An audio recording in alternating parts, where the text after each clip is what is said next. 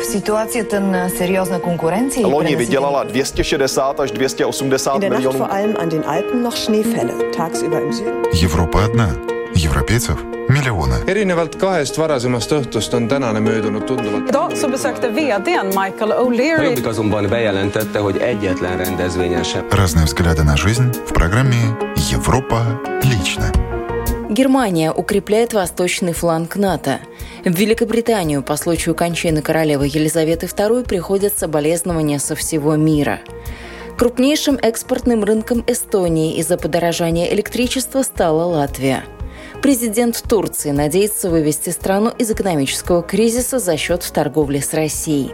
Подробности этих тем и не только в сегодняшнем выпуске программы «Европа лично». С вами я, Яна Ермакова, и начнем с новостей Финляндии. Слово журналисту телекомпании «Юле» Ольге Явич. Большинство депутатов парламента не поддерживают отказ от нового норматива по уходу за престарелыми. Таковы результаты опроса, проведенного по заказу Юля. В то же время многие готовы отсрочить вступление в силу нового закона, регулирующего количество персонала в домах престарелых. В соответствии с новым законом, начиная с апреля следующего года, на 10 пожилых должно приходиться 7 работников. Однако в сфере ухода наблюдается острый дефицит персонала, что ставит под угрозу выполнение требований закона.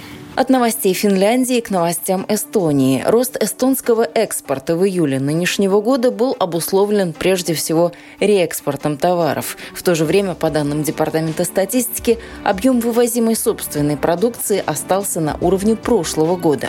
Крупнейшим экспортным рынком Эстонии из-за подорожания электричества стала Латвия. Тему продолжит корреспондент русской службы эстонского радио Владимир Альжинский. Экспорт товаров из Эстонии в июле вырос на 13% по сравнению с тем же месяцем прошлого года, а импорт на 22%. Дефицит внешней торговли увеличился в два раза. Реэкспорт, то есть вывоз ранее ввезенных в страну товаров, подскочил на 44%, а объем продаваемой за рубеж отечественной продукции остался на прежнем уровне, говорит ведущий аналитик Департамента статистики Эвелин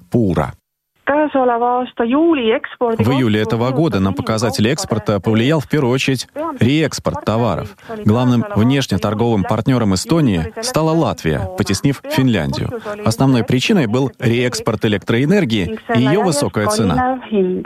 В Латвию Эстония перепродавала электричество, закупленное у северных соседей. Благодаря этому Финляндия оказалась на первом месте среди стран, из которых импорт в нашу страну вырос больше всего. Поскольку у нас единая энергосеть с Финляндией и Латвией, то от северных соседей через Эстонию электроэнергия поступала к южным. Произведенное в нашей стране электричество было использовано только для внутреннего потребления. А поскольку и этого было мало, то нехватку покрыли за счет зарубежной электроэнергии. То есть электробаланс был негативным. Мы импортировали больше электричества, чем экспортировали. По словам эксперта в области электроэнергетики Валерия Сайковского, причины острого дефицита электроэнергии в Латвии носят как сезонный, так и политический характер. Было время, когда вы с Россией еще не были такие э, отвратительные отношения, как сейчас, когда мы и частично российскую электроэнергию на Латвию реэкспортировали там. И дело в том, что в Латвии есть э, хорошая гидроэнергетика, но любая гидроэнергетика, она имеет свою сезонность. В среднем где-то до 50%, иногда больше от потребления гидроэнергетика обеспечивала Латвию, но проблема в том, что оставшаяся энергетика была на российском газе. Валерий Сайковский отметил, что всего несколько лет назад Эстония производила больше электроэнергии, чем потребляла, и сейчас может вернуться на докризисный уровень вплоть до 2019 года. Мы были постоянными в течение многих лет, там, может, 15 лет, нетто-экспортерами в объеме от 10 до 15 процентов нашей генерации. В 2019 году все поменялось в связи с тем, что у нас закрыли досрочно вместо 23 года блоки на нарских электростанциях, и мы резко вынуждены были в районе 15%, как правило, уже импортировать из Скандинавии, естественно. А сейчас мы просто вернулись к этой ситуации в связи с тем, что мы несколько месяцев назад приняли решение, что снова запустить э, нарвские блоки сланцевые. От экономики переходим к геополитике. Германия укрепляет восточный фланг НАТО и расширяет присутствие своих вооруженных сил в Литве. С подробностями наши коллеги, журналисты русской службы Deutsche Welle. Военные НАТО размещаются в самом уязвимом регионе Альянса, в странах Балтии. Макс, старший сержант, чью фамилию нас попросили не называть, обеспечивает безопасность нового передового командного пункта Бундесвера в Литве – это штаб немецкой боевой бригады, насчитывающий до двух с половиной тысяч солдат. Макс – заместитель командира отделения, входящего в состав одной из пехотных бригад Германии – Думаю, это важно, потому что мы хотим защитить то, что у нас есть, защитить нашу страну. И теперь, когда я уже некоторое время служу в армии, я тоже готов сражаться вместе со своими братьями по оружию и обеспечивать безопасность людей. Солдаты находятся здесь и в интересах Литвы для коллективной обороны, как это называют в НАТО.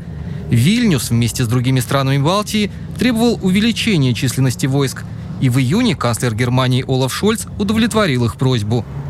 Сюда направили дополнительную боевую бригаду свыше 1600 солдат, которые уже там находятся. Но есть одна загвоздка. Из всей колонны, проходящей по этому шоссе, лишь командный состав, состоящий примерно из 50 военнослужащих, будет размещаться в Литве постоянно. Основная часть личного состава останется в Германии в состоянии повышенной боевой готовности и сможет быстро развернуться по первому требованию. Каунас, второй по величине город Литвы, находится всего в получасе езды от базы, где размещены солдаты Бундесвера. Люди здесь в основном рады тому, что сюда прибывает больше солдат. Это отлично. Да, это безопасность. Чувствую себя в большей безопасности, зная, что Бундесвер в Литве. В особенности э, России, чтобы даже мысли не появилось, что какой-то шаг можно делать в сторону Литвы или вообще в сторону НАТО.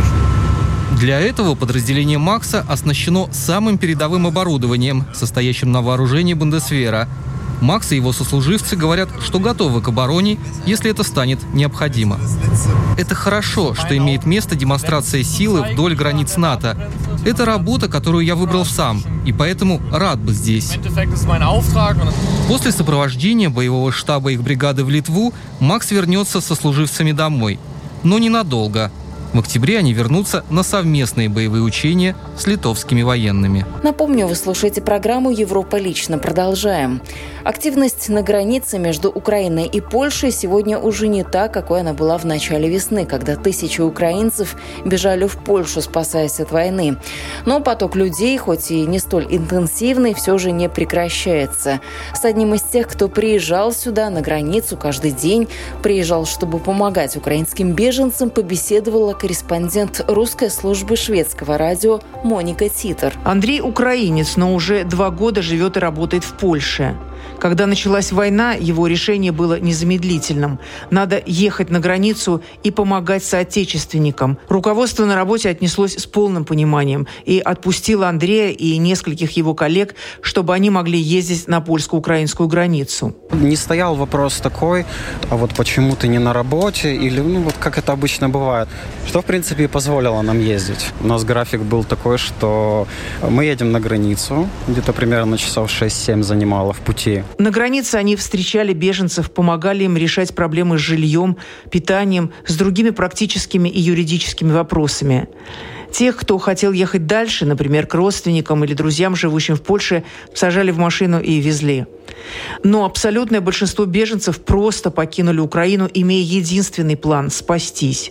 Они нуждались в практической помощи больше всего. В интернете посредством чатом звонишь одному знакомому, твой знакомый или приятель звонит другому, третьему, четвертому, и в итоге там такие цепи были. Все практические вопросы решались с помощью интернета в различных формах, в социальных сетях. Очень многие люди в Польше хотели хотели помочь. Детей было очень много, то есть буквально полбуса детей, половина взрослые. Понимали, что надо где-то искать в эти автокресла. Достаточно было написать в социальных сетях, что нужны автомобильные кресла для детей. Люди приезжали и привозили свои кресла, чтобы украинские дети могли ехать безопасно. Андрей и его товарищи помогли Наташе и ее 12-летней дочке, которые приехали на польскую границу в середине марта. Вечером мы приехали. Нас отвезли волонтеры бесплатно, привезли на место назначения. Все хорошо. Для Наташи покинуть Украину было непростым решением. В принципе-то я сама его не принимала. Муж меня заставил, и родители настояли уехать, ребенка увезти. Продолжаем и сейчас заглянем на страницы польской прессы. Так, Речь Посполита большой материал посвящает анализу ситуации вокруг Турции. Президент Турции надеется вывести страну из экономического кризиса главным образом за счет торговли с Россией. Слово нашим коллегам русской службы польского радио. Риторика Реджепа Тайпа Эрдогана в последнее время строится вокруг критики Запада. С одной стороны, он заявляет, что основой политики Запада в отношении России является провокация, а с другой критикует европейской страны за передачу якобы устаревшего военного оборудования Украине, то есть поставку современного западного оборудования странам, отправляющим в Украину более старое оружие советских времен. Жесть Посполита констатирует, что такая стратегия является подтверждением политики президента Турции, который не отказывается от своей роли посредника между Москвой и Западом. С одной стороны, Турция поддерживает Украину в военном отношении, поставляя старшие легендарными беспилотники Байрактар ТБ-2, а с другой остается в стороне от западных санкций против России. России. Сам Таип Эрдоган утверждает, что в отличие от Европы, Турции не угрожает энергетический кризис. Однако, несмотря на экономический рост более чем на 70% в этом году, все большая часть населения впадает в бедность. Это результат постоянной инфляции почти на 80% при 60% росте заработной платы. Такая ситуация не дает надежды на победу президентской партии справедливости и развития на весенних выборах, считает издание. Профессор Ильтер Туран, комментарий Жечь Посполит, отметил, в этой ситуации электоральным топливом для президента его партии станет не сотрудничество с Россией, а конфликт с Грецией, утверждает профессор Ильтер Туран. К сожалению, данное предположение находит подтверждение в заявлениях Таипа Эрдогана, который может стать прелюдией к новым интернациональным турецко греческим противостоянием по поводу газовых месторождений в греческой экономической зоне Средиземного моря. Два года назад две страны были на грани начала военных действий. И завершаем программу большим материалом наших коллег русской службы чешского радио. В Великобританию по случаю кончины королевы Елизаветы II приходят соболезнования со всего мира. Не остались в стороне и высшие должностные лица Чешской Республики. Со смертью королевы Великобритании Елизаветы II, ушедшей из жизни в возрасте 96 лет 8 сентября 2022 года, завершилась историческая эпоха, считает множество политиков мира, которые ныне выражают соболезнования народу Соединенного Королевства и Содружества наций. Именно так выразился в своем письменном обращении к новому британскому королю Карлу III президент Чешской Республики Милош Земан, добавив, что правление Елизаветы II было великолепной эпохой. Историческое событие, первый и единственный официальный визит монарха Великобритании в Чешскую Республику состоялось в марте 1996 года.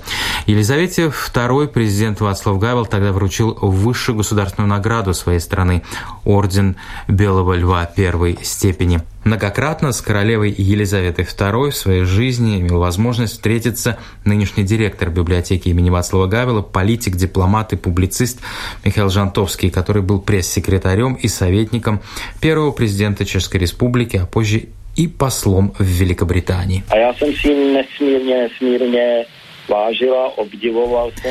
Я ее всегда бесконечно уважал и восхищался ей. Доставшуюся ей сложную роль она всегда выполняла с колоссальным достоинством, проявляя преданность и самопожертвование. Можно только догадываться, от чего ради достойного выполнения своей королевской функции ей пришлось отказаться в личной жизни, включая отказ от общения с некоторыми своими ближайшими родственниками. При этом она всегда оставалась обычной, простой, милой женщиной, которая во время встречи одаривала вас максимальным вниманием. Хотя в это же время аудиенции у нее нее могли ожидать еще 60 человек. И ко всем остальным она относилась также внимательно. Я всегда восхищаюсь профессионализмом, а каком бы ремесле не шла речь. Она без сомнения была самой профессиональной королевой, с которой я когда-либо встречался. Напомню, в Великобритании и странах Содружества после смерти королевы Елизаветы II был объявлен десятидневный траур. Вы слушали программу «Европа лично». Этот выпуск подготовила я, Яна Ермакова, по материалам наших русскоязычных коллег в Польше, Германии, Швеции, Чехии, Эстонии и Финляндии. На этом прощаюсь. Всего доброго и до новых встреч в эфире.